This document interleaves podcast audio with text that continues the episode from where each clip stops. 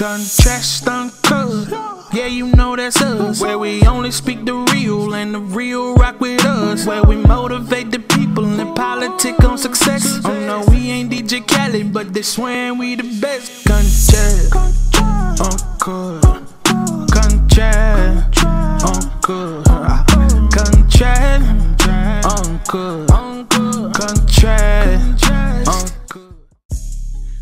It's Contrast Uncut, season three, episode 19. Man, big shout outs to Uncle Snoop's Army and Bobby D Presents. I appreciate you, brothers. It's your host, DJ Juan Dollars, like I won some money, aka Xylo. Ladies and gentlemen, today we have a very, very special guest. I mean, we got a dope, true entrepreneur. I mean, you've seen his work on TV, sports arenas, commercials, the radio, your favorite playlists. I mean, you could hear his mu- his music, his work over the past 15 years. I mean, he hit the scene strong. I mean, I'm talking about a super producer, a DJ, songwriter, music industry executive. I mean, he's the co-founder of Generation Now. I mean, we all know that because it's the home of Lil Uzi Vert, Jack Harlow, DJ Drama, you know, helped co-found it.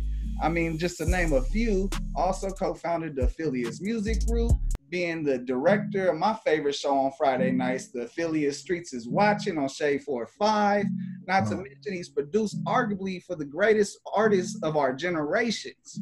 I mean, if you don't know who I'm talking about, I hope you get the drift now because I'm about to tell you it's a cannon. Don Cannon's in the building. What's happening, brother? What's popping? What's popping? What's going on? Oh man, I can't call it, man. I'm blessed. Can't complain. That was quite that was quite the introduction, man. I appreciate that. Now that's big. That's big. You know, you're big time, so you approve of that, man. You know, let me go and stick my chest out now. Shit, that was a good one, buddy. Man, bro. Uh, so, bro, how you doing, bro? How everything been going during the quarantine? What you been exercising? Oh man, everything's been good. I ain't gonna lie. I uh, took this time out. I remember the day it started. I said, you know what I'm gonna do? I'm gonna take my time to get uh, a lot of things back into play and purpose of my life, which is health, um, eating well, uh, exercising well, just learning to be back in a basement standpoint where I used to be in the basement cooking up every day. You know what I mean? When you outside in the world, you got meetings, people call on you. You know, they call me the sensei, so I got a lot of, um, you know, conversations that I have to have with a lot of people. People depend on me. You know, that takes a lot of the time. But you know, sometimes I, I wanted to get back to the world of just being creative and you know, in my own little space. And you know, I just wanted to say that I'm not gonna take any day within quarantine for uh, granted. And that's what I've been doing, man. You know, I've been studying, um, learning things, and you know, about myself and other people. You know. Salute, bruh. I mean, iron sharpens iron, and right now you like, man, I'm sharpening everything I can. Word.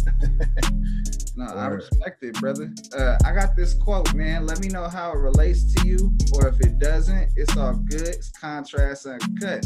You ain't gonna hurt my feelings. Or Adversity builds character, and character takes you to places money can't. Ti tip. definitely definitely relatable um adversity i've went through it all i mean i've told this story to a few people before um, coming to atlanta from philadelphia was a big thing to do because at the time atlanta was building a voice. You know 1995 when andre and them got on stage said the south has something to say. I really felt like he wanted to say atlanta has something to say. You know what i mean? And i came down 1997 98 which was two years after them building. As soon they did that and went back home from New York, Atlanta became a mecca of hip hop. You know, it, it kind of it kind of built people that was afraid to. I want to say they were afraid, but they just didn't have the the umph to say we was from Atlanta. It wasn't the most popular thing to say at that time, but they knew it in the city. But going out towards other states and cities, um, that was the first time that they was really making names for themselves. You know, when I came down here, you know, it was just starting. You know, they was, you know, Pastor Troy was here. He was pushing out, um, pushing out the the the no more playing GA is people coming to Atlanta. So I think when we first came here, our first trial. Well, uh, Drama was here in '96, but when I came, our my first trial was being from somewhere else, living in Atlanta, trying to pursue music dreams. And Atlanta just fresh off of all the things they doing with Lil Jon and all that. You know, a lot of the artists embraced us, but it was just definitely hard on a community to accept us as uh, DJs and producers, and just people coming in, you know, coming into the city and, and trying to take over. And that's definitely what we weren't trying to do. We was trying to add to the culture.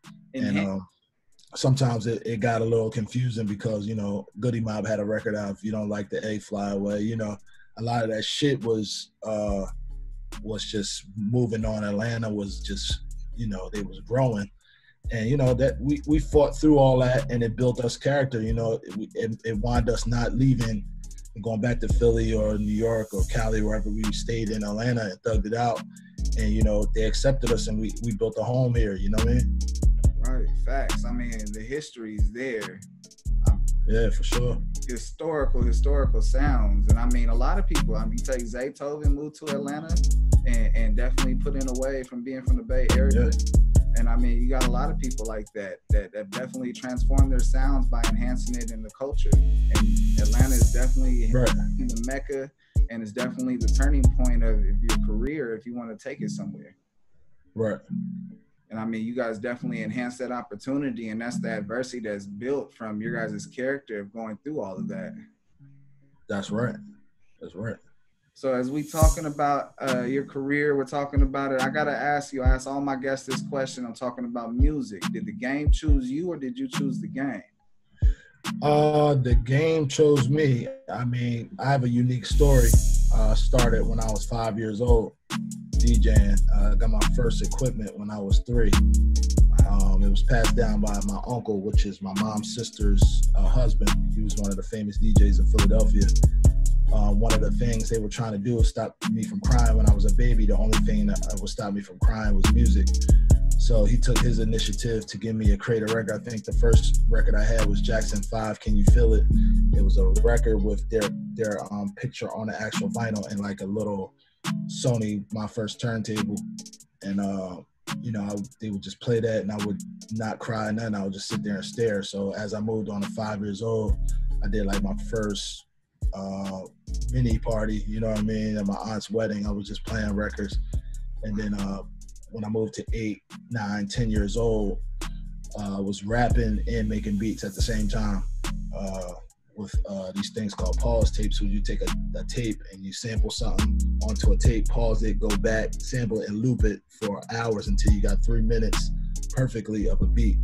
And then I would put in the karaoke machine and rap on it and that was you know that was just my makeup you know i mean? My makeup from uh from when i was a kid. I grew up to getting samplers. My mom bought me a mixer with a sampler on there it was like 12 seconds so i got into that. Um but yeah man i was i was born into it. I don't think necessarily it was something like oh i want to do like even now it's not something i want to do. I have to do it because it's in me. It's like when i'm frustrated that's what i do. When i'm happy that's what i do when I, you know, I think about things, it's what I do. It's just like I, I, was telling you before, you know, I came down here and I was just looking at, you know, it was raining outside. I, I just turned on the turntables and just got the mixing and got lost in it and forgot I had stuff to do. I'm just, you know, people call me like, hey, you still, you know, and you want to do it? I'm like, oh shit, I'm tripping. I got lost in time. You know what I mean? So I think it's more of uh, uh, the game choosing me more than me, you know, jumping and saying, "Yo, I, I, wanted to do this and I made it happen." It was just, it's just there. It's like brushing teeth, you know. Mm. Dang, he said it's functional like brushing teeth. You learned that at such a young age. As soon as them I'm in here. Bruh, so let me ask you this. What was your first confirmation that you know that the music is for you? Because I know you said you started young, you're DJing parties at such a young age, you rapping and, and producing yourself at nine, eight. I mean, what was your first confirmation that you know that you shouldn't have to do anything else in this life other than music?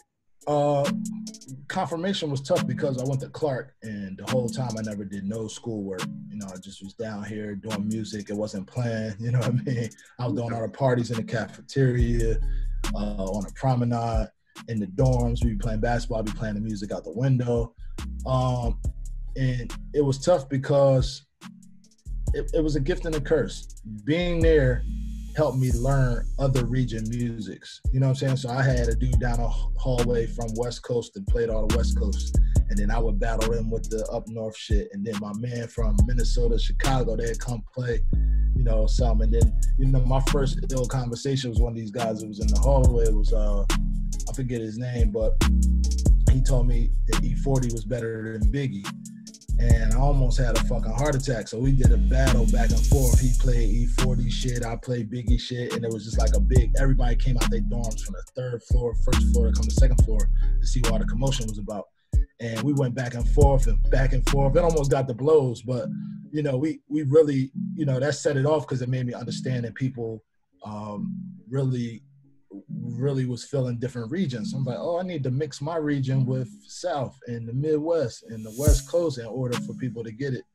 And uh, as I moved in from that conversation, moving into like the, the early 2000s, I was still, you know, putting in my 10,000 hours. Me and John was working on some stuff, um, doing mixtapes for all the uh, people. And, you know, one of the first, you know, sustainable mixtapes that we had was uh, Streets is Watching with Jeezy. You know, we had did T.I. already. We did Paul Wall, Lil Scrappy, Killer Mike. We did did all all those uh, um, first, but um, the, the Down with the King mixtape T.I. had right before uh, Streets is Watching.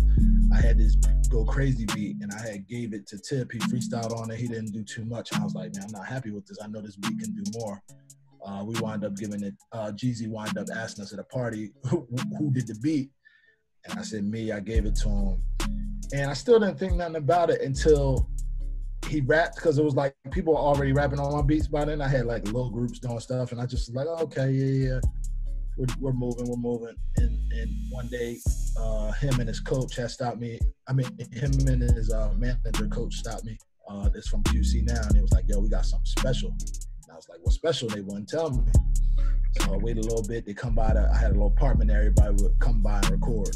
Everybody from Raekwon to Freeway to Jeezy. Everybody came to this apartment. It just was where we was at, and um, and he played the Jay Z verse. And that, in that very moment, I was like, okay, I I made it. I know what to do now. You know what I'm saying? And that was my confirmation because still I was still hurt. I was making we were making some money you know, doing mixtapes and parties, but that one was like that was the moment because Jay Z put 64 bars on it, and, and it was a different situation because you know I've believed in Jay Z since 1996. Everybody was Nas, Big, Mob. I, I like them as well, but I was like, he's gonna be the one.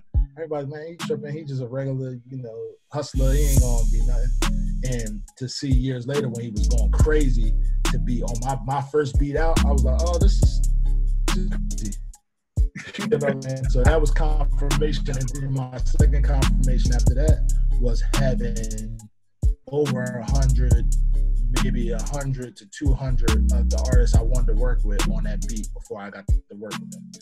So those was my my confirmation. Like, okay, I did something. You know what I mean? Uh, yes, sir. Yes, sir. So let me ask you this: What was some of the highs and lows through the process? I mean, from that point to you know to the, I mean, I wouldn't. Yeah, I'm gonna say you a made man, bro. When it comes to this game, like you know, you definitely paved the way for you know for a legacy to already be there. And so when I say made man, I'm like, that's that's you when it comes to this hip hop game. And so my perspective is like, what were some of the highs and lows to that transition from confirmation right there, working with Jay Z, to the next turn you're battling tomorrow? Um, so moving from there uh, solidified some of the stuff I had going on. So one was uh, I had record labels and publishing companies throwing money at me because of that record. At that time, Jay Z being on your record was unheard of. You know, if you weren't on his album, like you know, he wasn't doing a whole bunch of features for younger artists. And this was like, why is Jeezy so special? You know what I'm saying? And it was like, wow, who did the beat? That's amazing. So then, you know, I had everybody at doorstep, kind of like, you know, LeBron James uh, going to, you know, what team he's going to. Everybody's like, who's going to pick him? You know I'm saying? So I was going, I was doing all that. And then uh, this guy reached out from Atlantic Records. I forget his name, but I'm, I'm sorry, I forget this guy's name. But um, he started the wheelbarrow downhill for me. Like, oh, okay, it's gone. He he's like, hey man, I want you to come to Miami and work with Trick Daddy. I'm like, damn, I'm coming off a record with Jay Z to work with another legend. Oh shit, you know what I'm saying? So I walk, I go down um, to Atlanta. Uh, when I get there, Fiend is in the room. I don't know if anybody knows about Fiend, but Fiend runs with uh, Fiend runs with uh, Curren$y right now. But he's been a rapper for a minute uh, in the South doing numbers, and he's also been like one of the heaviest writers out he was in there. He was like, "Yo, you know, Trick ain't coming till later on. We should just cook up till he get here." So I cooked up and cooked up, and I couldn't figure out the ideas of where I wanted to go with Trick Daddy because like, man, I'm coming with this up north sound, but you know, at that time he was working with Stargate. It was a whole bunch of people down there just giving them. I remember he had a record with Madonna, and I was like, "Holy shit, what am I gonna do?" And the first thing I did was. Uh, think about what are the bass hits in Miami that I could flip on some East Coast shit and I flipped, uh, you know, come on, ride this train is what I thought about. And I was like, you know, me as I always do the research before that. It's like, yo, have they sampled something?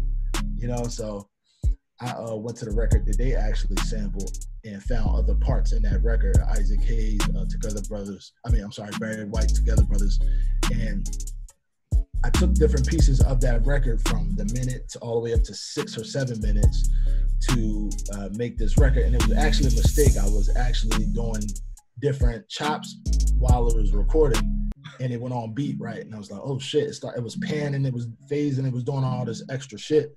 And uh and I was like, oh shit, I didn't did something. But I was playing, I was like, man, I might have to take this home with me. Ain't nobody gonna understand this beat. Right. So Fiend heard it. He was, I think he was in the lobby. He came in, he was listening. He was like, Oh, I got something for that. I was like, Word? You from the South? Okay. He goes in the booth. He's like, Yo, something, something with the AK, uh, and it's the cannon, you know, with the M. He was doing a flow, and I was like, Oh shit, he did something. You know what I mean? So Trick Daddy finally came. You know, he listened to it. He wasn't really into it. It wasn't his speed. He liked the beat, but he's like, yeah, let's try something else. I tried something else. It was like, you know, some old Scarface type shit. We wound up doing that. Um, the experience was good. I wound up getting back home. So I, I was telling Drama how he was like, "Yo, where you been at?" I was like, "I went to Miami to work with Trick Daddy or whatever." He's like, "Damn." He's like, "Yeah, ain't telling nobody." I was like, "Man, it was like some spur of the moment, in and out." You know what I mean? We just slid down. So when I uh when I came back home, he's like, "What you do? You he record anything?" I said, "No, nah, but I did this record with Fiend. It was crazy." So I played him the record. He was like, damn, that's crazy. We need to like get this to somebody. We gave it to Busta. Busta did the first hook. He did um because the cannon drop was on there. He did the uh uh John Cherish Cannon. And I was like, oh shit. And he was the first one on it. We put it on his mixtape. Right. So John was about to do an album with Atlantic. I was like, yo, I want to put this on my album, but I gotta get some more um, people on it. Right. So his first thought process when he was working with Wayne uh, he went to he went to Miami. He's like, "Yo, we need to get one in, like a mixtape," you know. And he wound up giving him that beat. I think he gave the shit back to Drama in like a couple hours. Like Wayne is like, like point blank, one of the illest to work with. Like he come, he's like this, no problem, no bullshit, no bitching. If you don't get your shit back in a day, he ain't want to do it. you know what I'm saying? So uh, he wound up doing a whole verse like the, the whole song all the way through with a hook and everything. It was three minutes long. And he sent it back. We was jumping, we was going crazy over it. You know what I mean? And uh, I wound up doctoring it up. But you know, that started that Trick Daddy trip started the whole onslaught of me doing records. After that and the Wayne record came out, then Fab came, then Kiss came, then uh Jay Z came back around, but I wound up giving it to Swizz for Cassidy, and then I did uh, Jeezy. We, we went we went for another one with uh, Mr. Seventeen Five. Um, it just started going like this. It started clicking. I was doing records everywhere. I had records in Japan. I had records with you know everybody from here picking up everybody up here. So you know it was just it was just a movement. You know the Trick Daddy trip really started the whole flow. You know even though Jay Z tipped it off, it was just you know what I mean. So through all of that, your highs would would you say your highs would be knowing that your music is getting fucked with with these major artists and, and they're it's being received in the same way that you put it out? Yes, definitely the high point. And then, so what are some of the lows? Because I know you briefly talked about how great Wayne is with getting shit right back. But I know personally being an A and R and waiting for shit to come back from superstars, you on their time and their time don't matter to shit to what we got going on. Yeah, that's true. It's, it's crazy because I was so hot at that point that they were. It felt like people were showing off. Like, man, I'm gonna kill that beat before you give it to. Because everybody thought I had the Jay Z plug, so everybody was like, "Oh, I'm gonna kill it. You ain't gotta give it to Jay. Let me get this now." They was just picking anything. You know what I'm saying? Because I had like I just had joints, and it was like, "Yo, let me get that. I need that. Don't give it to Jay. Don't give it to Wayne." So you know that some of the down the downsides of everything was, uh, you know, what everybody is is me doing it for love before getting a big check. You know, I was I was paying my bills, I was living. Um, a lot of people quit after not getting a big check after doing something that big.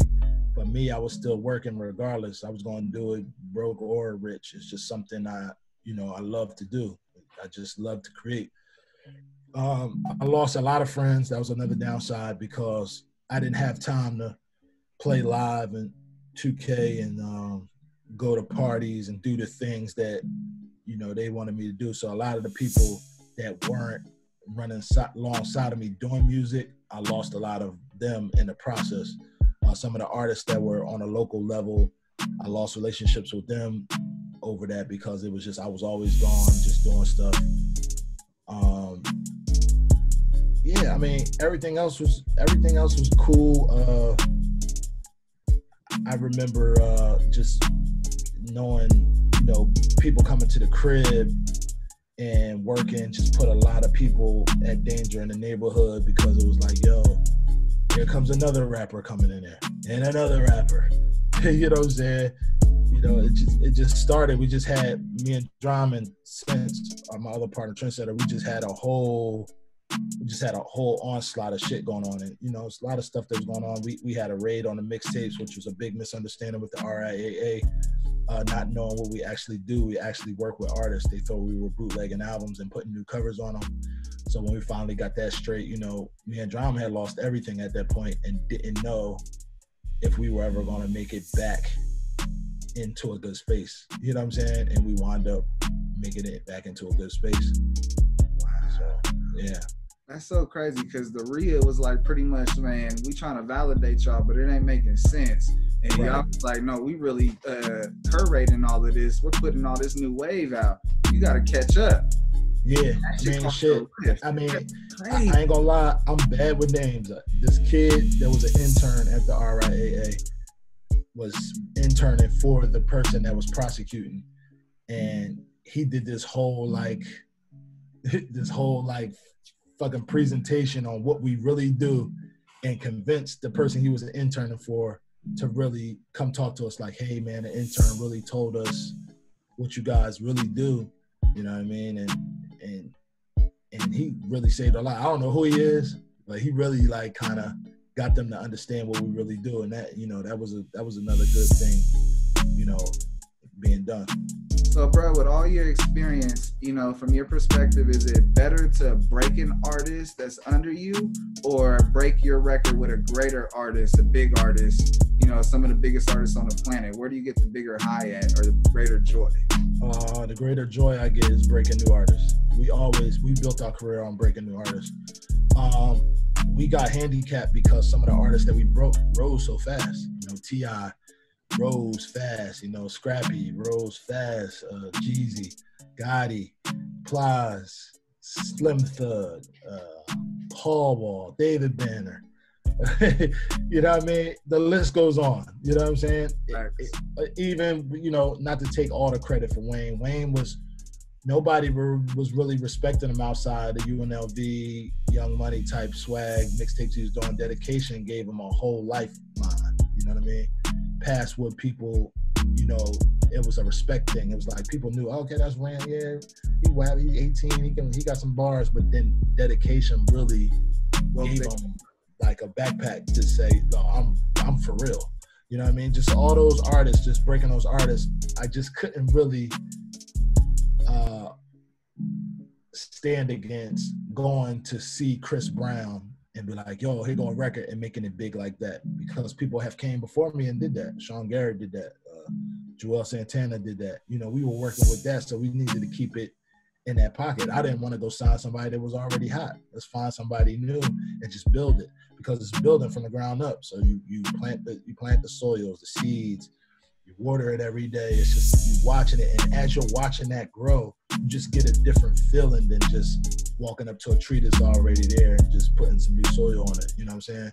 So uh, that's that's the greater joy. I think uh, us as a team have fun bringing things, you know, that are new. You know, and it's not always the easiest thing, but it's the it's the best thing, you know, for us. You brought up a great thing, the garden, the garden, and you know, a lot of time people get it mixed up that you know that they spend too much time watering other people's gardens without watering their own.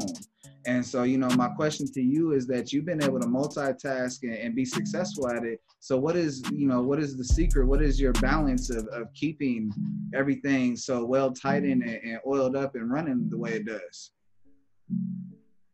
Pure intentions, you know, uh, we do stuff off pure intention, you know what I'm saying? Just to, to, uh, just to bring new thing, bring new things to light all the time. It don't have to be artists all the time. It could be uh, it could be a lawyer. It could be just an idea in general, and just keeping your heart pure. I think that's been the key to all the success is staying pure and, and following what God is laying in front of you. You know what I mean? A lot of people get off track and do some things, but you know, I follow that strictly. You know what I mean? And you know, it's not even I'm trying to be pure. It's just in us to be them people. You know what I mean? Uh, when you genuine and you have real relationships with people and you do as you say, say as you do, there's a thing called longevity that occurs. And Absolutely. you know, you definitely have the recipe, the blueprint, and and shit. At this point, you creating your own. Yeah, for sure, for sure, for sure. Uh, bro, I ain't gonna lie to you. I can talk to you all day about music. I can talk to you about song for song. I just, I, I'm gonna uh, put a pause to it because I want to get to my other segments so that you know the listeners they can have a, a, a different perspective of you know what the show's all about. And you know, I have my next thing. It's a pretty much uh, awareness, and my awareness segment is about police interaction. And my thing is that, you know, I want to know about the last time you were pulled over. You know, the last time the red and blue lights hit, that high beam hits the back of your neck, because everyone's, you know, not invincible to it. And, you know, the whole point of this segment is to bring awareness and, and to help a youngster know what to do in a situation. And if you can give some advice to one, you know, hit me with it so they can hear it from one of their favorite producers, entrepreneurs in the game. Where, um, first and foremost, being from Philly, one of the the, the Pennsylvania in itself is one of the biggest uh, prejudice and race, racist uh, states, you know. And my first pullover was at 13 years old, 14 years old. I was joyriding my mom's car. Uh, they took me back to my mom's crib, but the way they handle things in Philadelphia, it's just bad, man. You know what I mean? 17, I got pulled over. Um, 19, I got pulled over. Uh, when I moved to Atlanta, uh, I got pulled over, but I got a call in around 2002. Uh, I have three. I have two other. Uh, I have a cousin Keith and a cousin Phil that's no longer here, but my cousin Keith. They're like brothers. We're we don't move without each other. You know what I mean? When I left to Atlanta, Keith and Phil were still up there, but these are we're connected. We don't to the point where I got different wings in my crib, and my brother Keith still lives with me to this day. It's my mom's uh, sister's son, and then my other mom's sister's son was Phil. At 2002 3, Phil was coming home from a party. He went to a payphone to call his mom to pick him up, the cops pulled up on him and told him to freeze and put his hands up. He put his hands up. He had his wallet in his hand, and they killed him. So uh, that right there alone, just losing like your left arm of a person feels crazy. You hear what I'm saying? That you know you have to deal with that, and they didn't even take the proper steps. He wasn't involved in nothing. Nothing. Neighbor saw the whole thing. At that by that time, I think at that time we didn't have no camera uh, system going on. Um, you know, 2007 January 17. Uh, I'm sorry, uh, 2007 January. That's when the raid happened. And when the raid happened, we didn't know why it was happening because all we were doing in music. We weren't doing anything illegal. Um, we didn't have any drugs, guns. You know, they they smashed our whole studio looking for. They always say you know, and this is was in the department. They were saying if you find rappers, they're always close to guns, drugs, and all that. And when they said that, it was like, damn, they really look at us in a certain way. You know what I mean? And you know, from that point on, I've really built up an anxiety with PSD, with PSTD, I mean PTSD, with um, with uh, police in general and law and authority. Um, some days I woke up cold sweats just you know paranoid looking out the window, and it's like he was like, "Why are you scared? You didn't do nothing wrong, but you didn't go through the stuff I had to go through." You know what I mean? Um, so I will always, you know, just keep one eye open for it. Uh, I ain't gonna lie about a month ago. I got pulled over just going to the grocery store from quarantine, and they said my tags were expired. My tags was nowhere near expired. My birthday's in August they ran through the stuff, made a mistake, made me get out the car and everything. And you know, one thing I do when I, I get pulled over, I either call my fiance or I call my mom or Keith. There's, only three people got to be on the phone when I get pulled over. I got pulled over a lot of times and, and searched the car for no reason. You know, maybe a wrong turn, but I myself speaking to the kids, I have a different, I have a different, uh, a different step because one, I'm 6'6, 260. When they look at my license, that's automatically a threat. Oh, this is a big guy. You know what I mean? A big black guy. You know what I'm saying? So that's already a threat. It's already get out the car. Let's detain it before it can be anything without even just saying, yo, hey, man. You know what I mean? It's always get out the car first. You know what I mean? So I have that going against me. Also, the the um you know the stigma of being an artist or just unknown in the city. The first thing they do is they go to a car and type in your name in google and see what comes up. They're to see facebook. They're to see the, you know the twitter your instagram your following. So i mean out there you know it's getting worse. And you know i always told i was telling my fiance that i lived at 11 years old. I watched rodney king. I watched the looters i watched ice t make a song called cop killer um, she never really understood this growing up in the South. You know, a clean family. Um, she she didn't have to go through as much, and for years I was just she just couldn't figure out what was my issue with authority until these past couple years she's starting to see things and saying, "Yo, this is serious." And now she's like knee dip, knee knee deep in all this shit, just trying to figure out why it's happening, how to be prepared for it. Um, and you know, and I think every kid out there should know that it's not about being in a macho state or a man state, and it's about knowing in your mind what's a violation and what's not. Sometimes you have a violation to where you can finesse yourself out of it. You know, you know, cops deal with energy, uh, law enforcement deal with energy. A lot of the times, it's in your dialect and how you make things happen. Uh, could save you that day. You know what I'm saying? Uh, Ahmaud Arbery, uh, super, super different situation in the country of Georgia. Um, running, it was nothing he could do. You know what I mean? Him, if he laid on the ground, they would have killed him.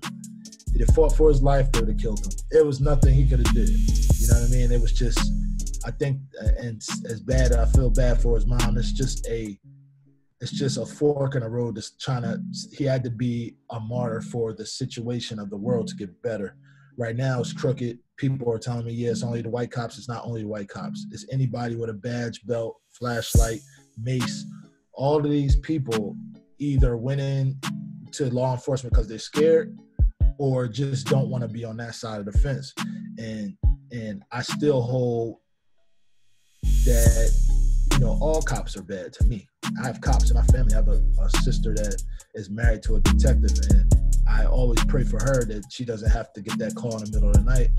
But you know, in order for this to stop, it has to be a system set up with these with these cops and law enforcement where we get better and we form like some type of uh, you know uh, unity, or it's going to get into a place where Ice T was taking it into cop killer, and you know it's always going to take two cops to get killed in that situation for people like oh shit they aiming at our heads now we got to do something.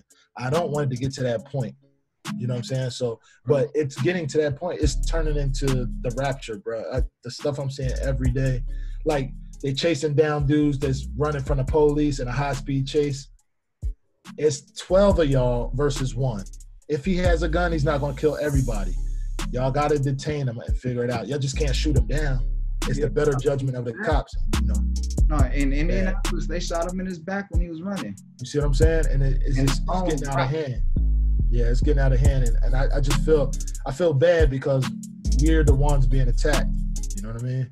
we're the ones being attacked. And you know, I, I tell other people this too. It's not. It's going to be crazy if it has to be an all-out war versus the law enforcement because they think it's only going to be black, black people. It's going to be Mexicans, Puerto Ricans. you know what I'm saying? It's to be Indians, blacks. We all to be fighting against one race. It's to get ill.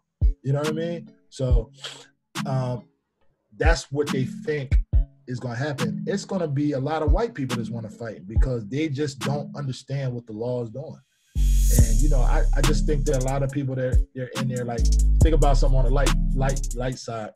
Police Academy. I don't know how old you are. That movie they had about seven of them, six of them, right?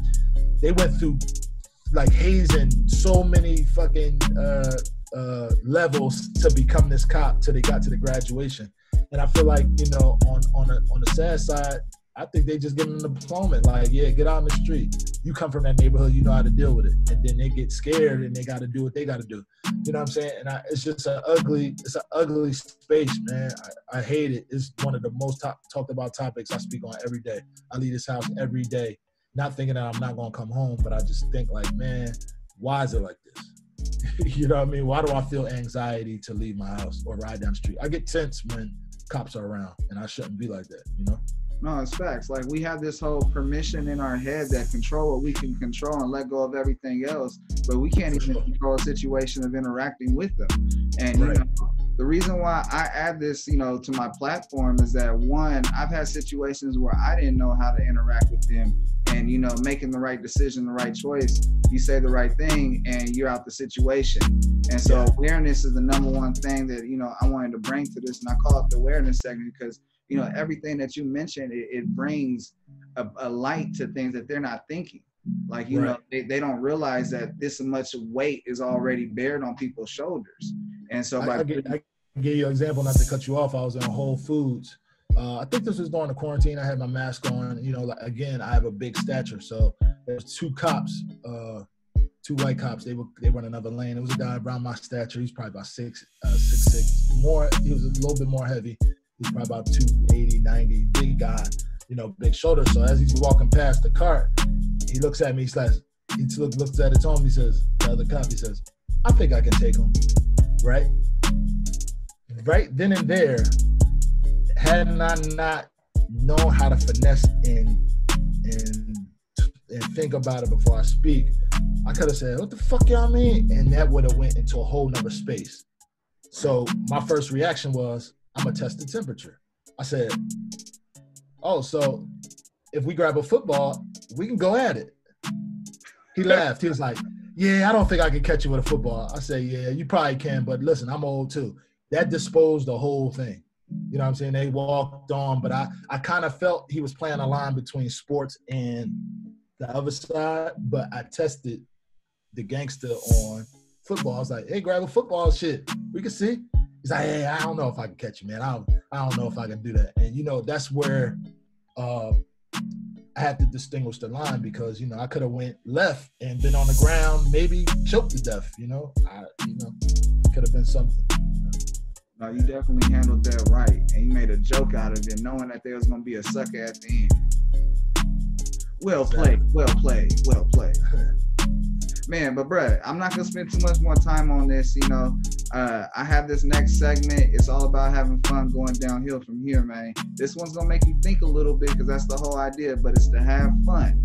And the name of my uh, next segment is Trading Places. And it's just like that Dan Aykroyd, Eddie Murphy movie Mortimer. And you know, I take two iconic lies and we switch them. And you know, question number one is what would life? I mean, will it work? Question number one is will it work? Question number two is what would life be like if they traded places? Okay. And so for you, I got Madonna trading places with Mariah Carey. Madonna change. No, no, man, no, no, bro. It ain't gonna work. I'm gonna tell you one thing. Uh, you talking about stardom or music? Everything. Okay, so if we talk talking music, there's two different voices. You have one that's just an iconic speaking voice, and then you have one that's just an outright incredible voice. you know what I'm saying? So with Mariah having that voice of the, the iconic side, I don't think it would work for the st- simple fact that uh, a lot of women and black women have hard time proving themselves. And I think just being mediocre, I feel like that wouldn't set it off in a proper way. Now, Madonna having Mariah Carey's voice and being in that space, they'd have put the whole planet behind it and made it the best singer in the world. That's just how I see it. You know what I mean? It's a privilege there. Um, stardom, I didn't see it. I couldn't see it with Mariah having a small voice, uh, and I could. I definitely would see it with Madonna. But um, yeah, that's my that's my stand, my, my take on that. My one question to you is: Do you think Madonna could have survived the the perseverance that Mariah Carey had to face through because she was culturally mixed and she was trying to prove herself? Um, it's a really tough question, only because Madonna, from what I've seen, was very involved in different communities. She loved blacks. Uh, she's dealt with uh, some Mexicanos. You know what I mean? She's dealt with a lot of different spaces to where I didn't feel like it would be hard for her to uh, get into a good space. Like you know, she was she lo- and, and what I mean by communities, not only color, but she loved Tupac music. You know what I'm saying? Dennis Rodman was far out. You know what I'm saying? Uh, just the different people she hanged with. She loved people for different reasons. It wasn't exactly the color. It was like I'm pretty sure she loved the conviction of Tupac that made something do to her, do something to her. You know what I'm saying? Same thing with uh, uh, Dennis Rodman. So I, I don't think that she would had she would have had no problem, but you know she definitely would have had the privilege of being one of the best singers ever instead of cultural icons. Uh, uh, that's so powerful. Because you had me thinking about so many different things right there. Because yeah, wow, because you know, in the hearts, they're not the same. They couldn't they couldn't be in each other's body. Their heart would not beat the same as as in each other's bodies. Because you know, just history. We ain't gonna go digging and throwing dirt, Right. but just history. Wow, no, you you hit me in the face with that one. I was like, I thought it could. No, you're actually no, you're right. Fuck my head up. Yeah. So, uh, man, I got this next segment. It's called Impulse Q and A. The whole idea is, you know, have impulse questions, impulse answers. They're uh, questions on cards, and so you know you can pass on it, but the whole idea is you got to answer three questions. okay.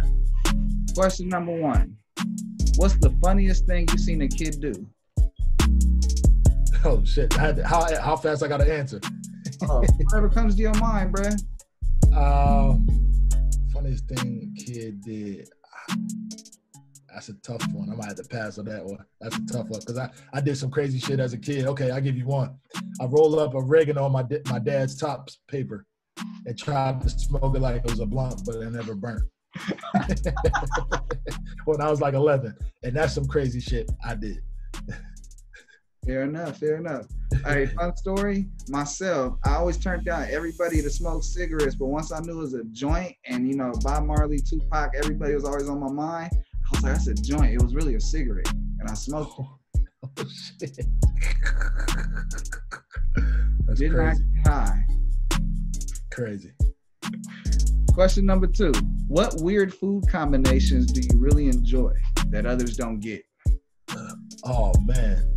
Uh mustard and barbecue sauce. Some people don't like mixing those too. I love doing it. But what you put it on? Everything. Salmon. Uh, when I was eating chicken back in the day, turkey. I would put. I would put. I would have that on everything. Eggs, turkey, bacon, uh, all that, man. I ain't gonna lie. I put any and everything. Vegetables, smothered. What type of barbecue bar- sauce you talking about? Sweet baby Uh, Ray's or Sweet Baby Ray's now. Sweet Baby Ray's wasn't out in Philly, so we used uh, Heinz because Heinz is heavy in Philadelphia or Pennsylvania altogether. They got you know ketchup, mustard, relish, all that. But when I moved to the South, it was Sweet Baby Ray's. But Sweet Baby Ray's and like a uh, and like a honey mustard, fire, Bruh, I'm gonna try that, bruh. and I'm gonna be fire. I like love it. mustard like that. Yeah, But not that's the yellow, not the yellow mustard. Even the gold, the golden mustard or honey mustard mixed with the baby rays, out of here, out of here. That. You know what? What is something that people are obsessed with that you just don't get? Question number three.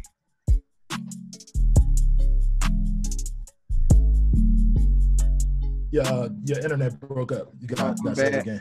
Question number three. What is something that people are obsessed with that you just don't get? Ranch sauce. Let's keep it on the sauces.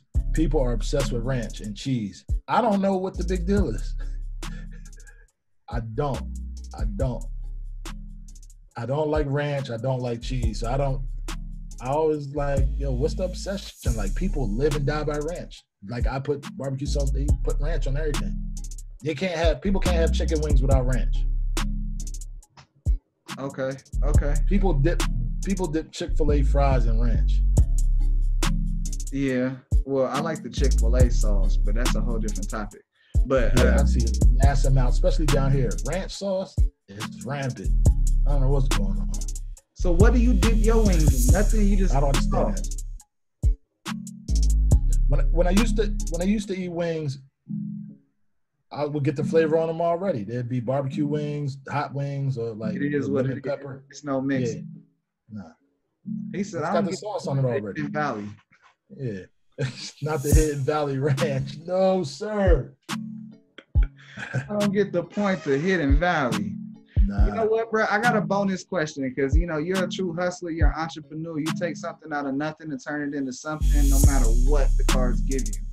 And so, my bonus question to you is, you know, all the listeners know, this to the real entrepreneurs and hustlers: is if you had to go to a third world country, what would you sell and hustle to get back to America? And what third world country would you go to?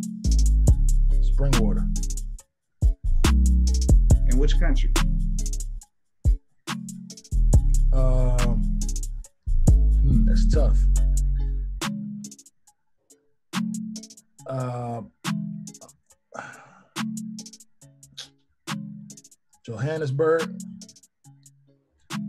uh, Tokyo, third war, third war have to be uh somewhere down there by Costa Rica somewhere.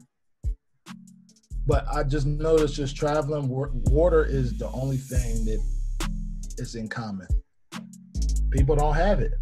You don't have pure water. Spring water is the best water. It keeps your body right. Um, ocean water is too much salt. I just would sell water because everybody need water. Period. Facts, facts. You know what I mean? So that's what I would sell. You know, Jay Z said we sell water to a well. I'll be selling. I'll sell water to everybody. You know what? I'm gonna tell you what I tell people, and it's gonna be the first time I say it on this show. I sell dirt to sand and make them jealous over mud, so I have them buy my water.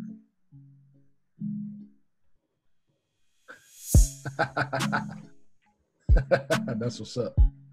You know, so I I, I feel everybody on their water terminology. What do you? Hey, so what do you? How do you feel about pH levels of water? Just because we're talking about it. Uh, I think it's it's chemically induced. So I only drink spring water. Spring spring water, uh, water from the spring is naturally has natural pH balance in it for you to get right. Uh, all these waters like Essentia and all that, all that's chemically induced. It's all been purified. It's all been touched before you know it reaches you. and I, I, I don't mess with any of those waters. I, I, it's going to be sometimes where people say, "Hey, you don't like Dasani?" No, they put salt in Dasani. You know what I mean? All these waters are yeah are purified, uh, reverse osmosis, all that. I just get natural spring water. There's times where I've had, gotten real natural spring water. So they got something down here called uh, Lithia Springs, which is where all the water is from. And if you get Lithia Springs real water, it tastes terrible. It tastes like all the rocks, all the stuff that's in it, and it's not. It's not something I would drink every day. I would drink it maybe once a day, but for the most part, I'm drinking natural spring water, nothing in it, bro, and, and that's the best thing for you, in my opinion. You know, bro, you fucked my head up because you was like, I'm not touching any stepped on water. That water is stepped on. It go through a process. It's not the same as this real dope water that I'm drinking. It's not. It's not. You know, Kentucky and New York has some of the purest regular water out the tap, and some of that shit has uh, a lot of fucking particles and that stuff in it. You know, all we need is some somebody to say, "Hey, don't drink that type of water. It's gonna give you COVID," and then everybody's gonna run from the water. But natural water is good for you, man. Your body's made up of 82, 83 percent of water. You know, is your lungs and the rest of your organs. I, you know, water is, is I just learned this, buddy. By the way, I learned this three years ago, and I was juiced out, sodaed out. Um, I was drinking water, but I was drinking uh, Evian and fucking, you know what I'm saying? All these old extra 8.7 pH. It's all chemicals, man. It's all chemicals. Gang. No, you definitely taught me some shit right now. I'm like, oh, I need to go check out some of that water in my fridge and talking about it got chemicals in it. It's stepped on. I'm gonna tell yeah. my wife it's yeah. stepped on. Yeah. yeah. Real talk. That's crazy.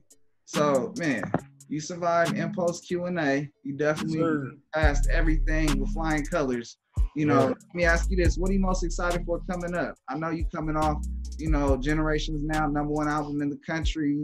I mean, he put double this. I mean, you guys have been killing it. I mean, what's popping? Top twenty Billboard. Uh, I mean, everybody involved is is definitely evolving, evolving, evolving. So you know, I guess it's a three part question because everything you're doing is growing. So, what are you most excited for, and what are you on the uh, cusp of like, man, can't wait till this come out? Outside the music, uh, well, let's, start with the music. I'm excited to get Jack to a certain level. Um, uh, Seddy Hendrinx is a new artist that we signed from Jacksonville. I'm excited to get him started. Um, we have some more artists that we're working on developing. I'm excited about that. Uh, one of the things I'm most excited about that I really haven't talked about is me and my fiance. We we started an app. Uh, she came up, you know, being a freelance creative uh, fashion designer and um, just helping creatives do certain things. Then one of the things she noticed is that most creatives struggle um, just getting jobs, just getting paid on time, getting things right. Um, we started a uh, app uh, and it's going to come out in September. And this app is based on creatives getting jobs and getting paid really fast. So you'll be able to be able to hire creatives on there and also be a creator. So if you're a photographer, videographer, you're a podcaster, you're uh, you're DJ, you're a hairstylist, you're uh, anything creative that you can think about. You know, there's there's apps like uh, Thumbtack and you know and Fiverr that dedicate to everybody getting a job. This is dedicated to uh, creatives. I think it's a uh, the world is moving into an entrepreneur space where a lot of people aren't going to go to a job anymore. They can be working from home. It's the future, and I feel like uh, remote jobs and in-person jobs creatively is going to spike soon when people just you know they don't want to deal with them getting furloughed from their job or something like that. They're just to work for themselves, and I think this will be a platform for people to make money from and just consistently keep relationships on a rolodex of things they need to do. You'll be able to post your job you'll be able to talk about it, you'll be able to meet people. And it's to be a safe place where it's a background check oriented app where you're on there, you know it's legit, you know it's not no bots trying to hire you or you know nobody's trying to pick you up and put you on law and order. you know what I'm saying? Oh, bro, but, I uh, a check for a job I never have to do and then send you half the money when I'm done. Yeah, yeah. We're just trying to create that. We're trying to create that space where it's like, hey, you go to sleep, you wake up at 10 o'clock in the morning, and you got five people that want to hire you, and then you're like, oh shit, jobs is coming to me. You know what I mean? Yeah. So that's what I'm most excited about. Hopefully in September we get to launch out, and uh, you know, that's that's my thing on solving the issue with creatives. I know a lot of people, just even me coming as DJs, older DJs, still hitting me like, yo man, if you got anything out there that anybody need me to DJ for, da da da, you know, just random stuff like that. Just always playing in the back of my mind. I can't help them, but now I can with the app. You know what I mean? Uh, no, that's powerful. Powerful. Yeah. You're gonna keep people hungry and fed during the depression and the recession. That's it.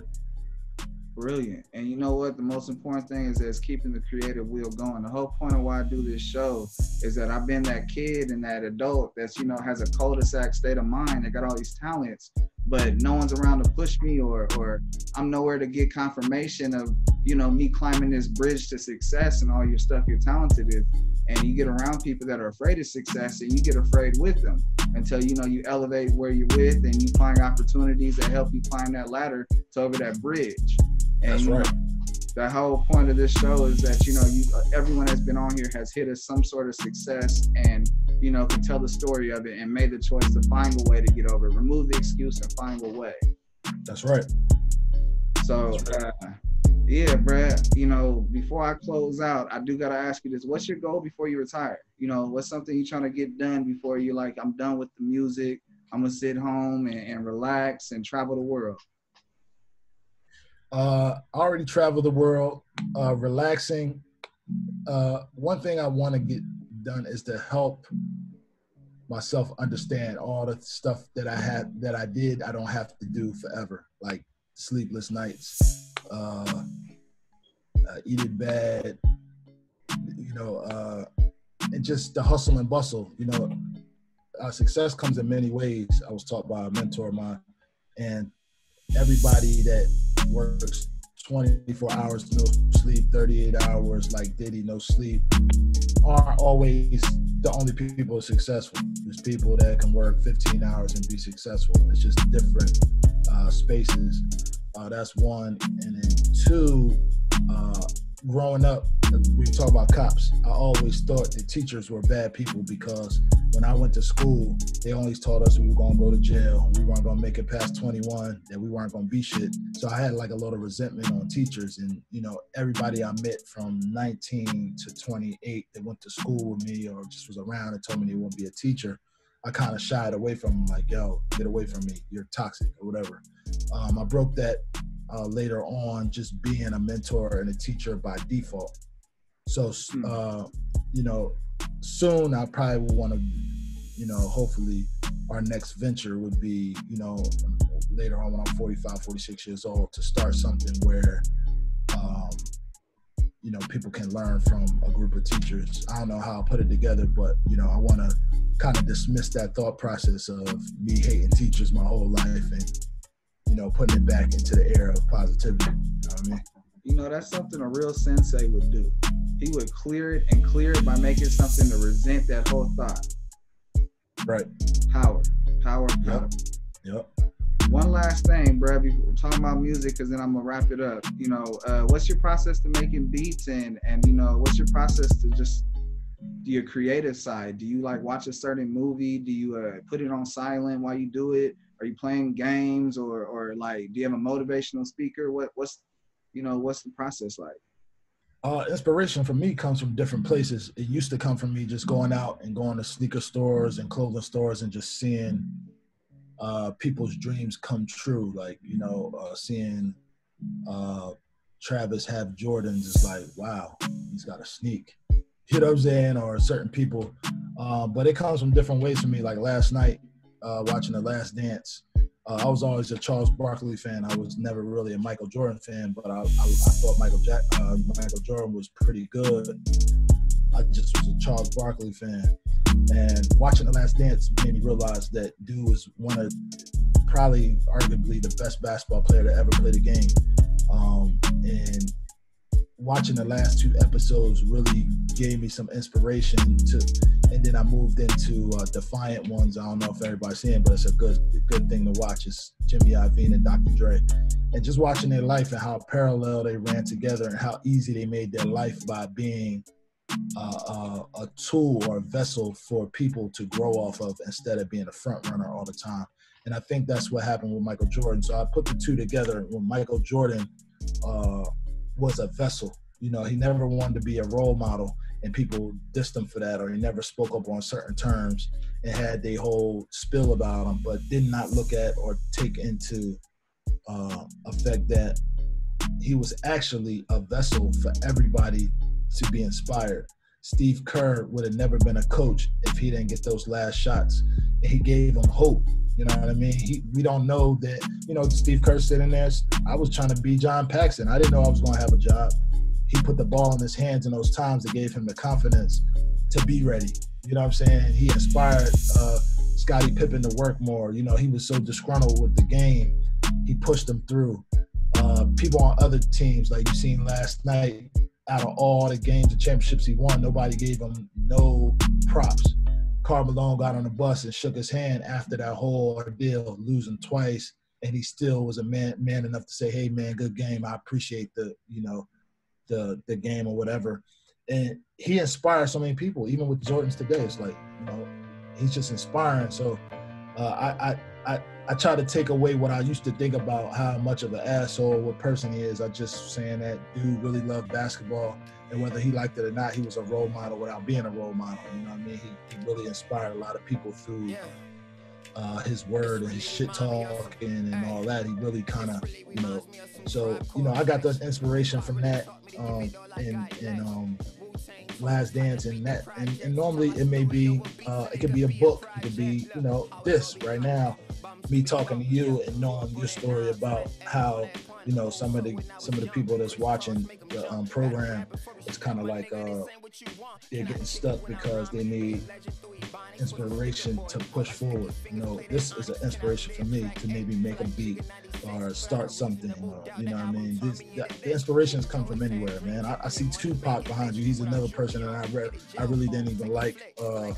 music wise until these past three years and really studying like dude was dope as fuck. And you know, for the whole time I was just East Coast ignorant. I was Jay Z, big. You know what I'm saying? I never really liked Pac until these last years. I've learned to appreciate what he did. You know, and I and I kind of you know you got another one. I, I kind of keep him close to Bob Marley. Those dudes was really like some martyrs. You know what I mean? So, you know, the inspiration comes from anywhere. You know what I mean? It's just creative. When you're creative, one spark or like a match, and you just start doing anything. You know what I'm saying? Facts, then it becomes a snowball effect. I know how to get this done. I can see it through, and then you see it through. That's it. So, man, if you notice, brother, this show's been, you know, like some of the others with some of the type of questions, but not the same way of being worded. I like being different. I like being unique. And like, how do I close out the show and keep him the same way I've had him the whole show? And I'm like, I got it. You got any questions for me? Uh, nah, man. I learned a lot. Just now. I like, I like, I learned a lot, man. And, keep doing what you do, man and inspire these kids, inspire the new people, man. It's more of them than people, us, that are strong enough to really uh, go out and finish the day out being a closer. A lot of people don't know how to close, man. That's just what we need to do. We just need to show people through action and not through words how to do this shit for real. Real talk, real talk. But it takes moments like this where you take the action and take the time out today to sit down and talk to me and, and you know, shed the history, shed the light on some of the accomplishments and some of the obstacles you've had to overcome. Facts. Man, it's Contrast Uncut, season three, episode 19 man, I've had the pleasure and the honor of rocking with, you know, one of the greatest things to come out the East Coast, the South, because you know he came from Philly to Atlanta and just just changed the wave and, and enhanced it. I'm talking about Don Cannon, everybody. I appreciate you coming on here, brother, and really just shedding the light on, on history and you know your way to success. Word. No doubt. Thanks for having me. Yo, check it out, man. It's the number one co-signer, Don Cannon. I'm definitely in here. Contrast Uncut with my boy, one dollars, man. Thanks for having me. It's a great experience, man. Bobby D, what's up, homie? We out here. Now we don't, man. I'm coming back. I gotta talk. I got more shit to talk about soon. You heard? Hey, let's get it,